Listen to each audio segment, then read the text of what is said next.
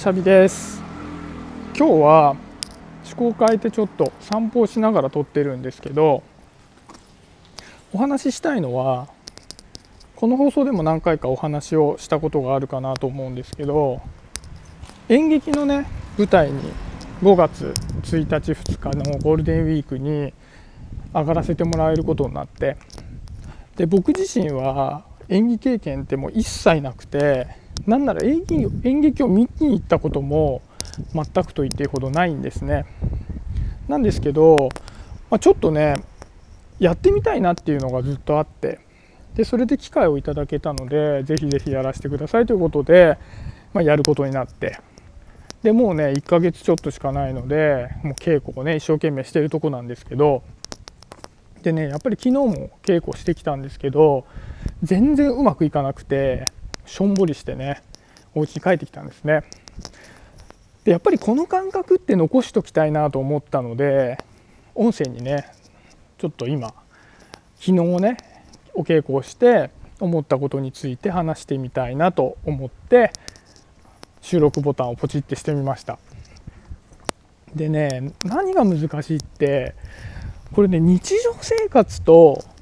比較して話をした方が分かりやすいかもしれないなと思うんだけども先日の放送で僕は人って一日にものすごいたくさんの決定をしているらしいよって話したと思うんですね。オックスフォード大学かなんかの研究によると1日に3万5,000回人は決定をしているというらしいんですよね。でじゃあ起きている時間を計算すると大体ねこう1時間に2,000回ぐらい決定していることになるんでそうするとね2秒に1回とかという割合で決定をしているって話になるわけですよね。でもそうするともう人間って決定する人生なんですよね。もう常にもうこう喋ってる間も今もずっと決定し続けてるって話になるわけじゃないですか。まあ、今散歩してるんで右に曲がろう左に曲がろうとかこういった言い方をしようかなとかこういうことを伝えようかなとか僕今いつもは台本ね作ってから喋ってるんですけど今は台本全く作らないで喋ってるのでまあそういうことを考えながら多くの決定をして今の僕の行動も反映されてると思うんですけどこれってでも特に正解ってないじゃないですか。僕がどういう決定をしようと僕の勝手なわけですよね。例えばじゃあ来客がありました。で僕はその来客にやっぱり飲み物を出したいからその来客にコーヒーにする紅茶にするお砂糖ミルクは入れる入れないっていうことを聞いてじゃあコーヒーでミルクとお砂糖入れたいって言うからその準備をするっていう流れが仮に日常であったとするじゃないですか。でその時にじゃあコーヒーにする紅茶をすにするっていうことを聞きながらもう台所に向かって食器棚を開けながら「あコーヒーどうするの？ミルク入れる？砂糖入れる？あ入れるんだって言いながらもうカップを出してしまってお砂糖を準備するっていう流れでもいいしもう全く動かずにそれを聞いて全部確認をしてから動いてもいいしそれはもうその人が自由にやればいいわけじゃないですか。その人の3万5,000回の決定の中のいくつかなわけで。でも演劇ってそういうわけにいかないじゃないですか僕がこういうシーンだからこういう動きをしようみたいなことを勝手に決めて動くわけにはいかないですよね。でこれ何でいかないかっていうとそこにその動きを見ている観客の人がいてで演出の人がいてその人がどういう伝え方をしたいのかっていう意思があるわけですよね。だからそれに沿った動きとセリフを言わなければいけないっていうのがあるわけですよね。でそうすると何が起こるかっていうととりあえず僕が思った通りにやってもあそうじゃないそうじゃないこういう言い方をしてとかあそこでじゃあこういう動きをしながらセリフ言ってみたらどうだろうとかっていういろんなこう直しが出てくるわけですよね。でその時にやっぱり素人の僕として起きてくるのがあそっか動きとかセリフって直されるんだって話でどういう動きをしながらどういうセリフを言えばここは正解なんだろうって思うようにだんだんなってきちゃうわけですよね。さっきのコーヒーまあ実際コーヒーのシーンないですけどあそうかそうかと全部言ってからコーヒー取りに行くんだと時間がかかっちゃうからじゃあそこはもう動作をしながら例えば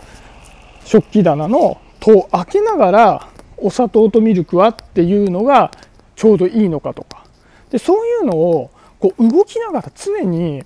こう演出家の方のこう顔色を伺ってやるようになっちゃうわけですよね。